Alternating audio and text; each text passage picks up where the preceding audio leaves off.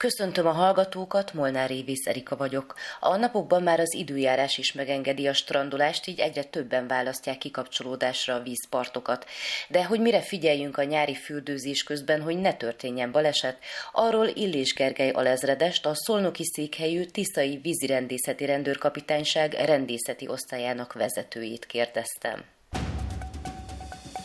Ne csak olvasson, hallgasson is minket. Beszélgetések a Szoljonon. Nap mint nap elmondjuk a lényeget. Kitört a nyári szünet, nagyon jó az idő, egyre többen töltik a szabad idejüket a vízpartokon, de milyen veszélyei lehetnek ennek?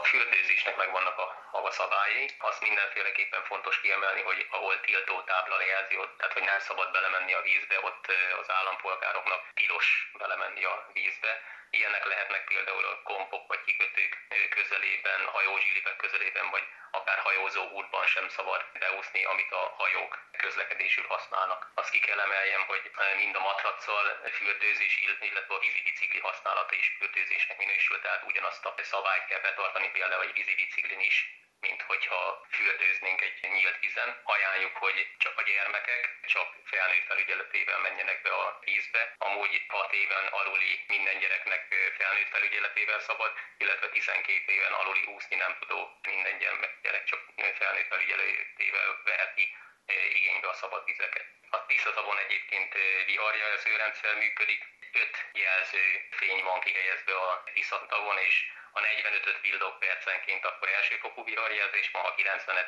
villog percenként akkor másodfokú viharjelzés van. Elsőfokú viharjelzés esetén csak 500 méterre lehet eltávolodni a partról, másodfokú viharjelzés esetén pedig egyáltalán nem is szabad fürdőzni. Javasoljuk, hogy alkoholt ne fogyasszanak, mikor belemennek a üdös vízbe, illetve felhevült testtel, illetve telegyomorral sem menjenek fürdőzni nyílt vízen elsősorban ajánljuk, hogyha fürdőeszköz használnak, például gumimat, azon ne aludjanak el, mert az is egy kiemelt veszélyforrás. Ne ugorjanak olyan vízbe, aminek nem ismerik a éjségét, illetve nem látnak be az aljára, mert olyan akadók lehetnek, kövezés lehet, vagy úszadékok lehetnek víz között, hogy komoly sérüléseket, akár gerincsérülést is okozhatnak. A strandot ajánljuk, tehát a kijelölt fürdőhelyeket, fürdővizeket ajánljuk arra, hogy igénybe a szabad vizeket, hiszen ott van a megfelelő személyzet arra, hogy én most a vízimentőkre gondolok, akik eh, azonnal tudnak reagálni egy bajt, és megfelelő felszereléssel rendelkeznek ahhoz, hogy életet mentsenek. Tavaly hány ilyen baleset történt nagyságrendileg, és milyen tevékenységekből származtak ezek a balesetek, tehát mit nem tartottak be jellemzően a fürdőzők?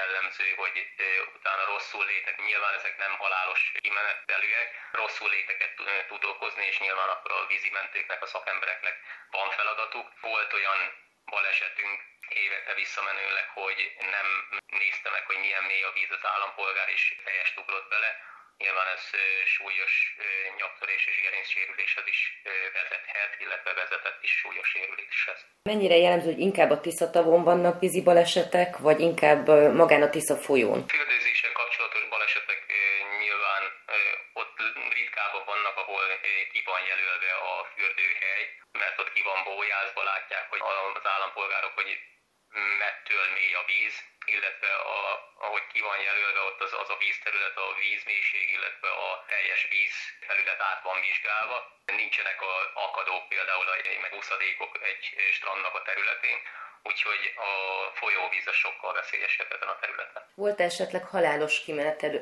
baleset ebből? Fürdőzéssel kapcsolatban tavaly évben három halálos kimenetelő baleset volt a Tiszán, illetve a Tiszatavat beleértve, de a legtöbb esetben, ami ezen felüli az általában öngyilkosság szokott lenni, vagy ilyen szívroham a vízben fürdőzés során, tehát konkrét fulladás nagyon ritkán fordul elő. Milyen eszközökkel készülnek a tiszai vízirendőrök a strand szezonra? Van-e külön felkészülés erre? Esetleg milyen eszközeik vannak? Hajóink azok el vannak látva megfelelő mentőeszközökkel, mentőmellényekkel, mentőpatkóval, mentőlappal, tehát felúszó kötelekkel, tehát minden helyzetre azért szakszerűen tudunk reagálni és nyilván fokozott vízirendészeti jelenlétet biztosítunk a turisztikai szezon teljes idényében, és főleg a hétvégi napokon minden fürdőhely, fürdővíz és a Tiszató teljes területén. Közélet, politika, bulvár. A lényeg írásban és most már szóban is. Szóljon a szavak erejével!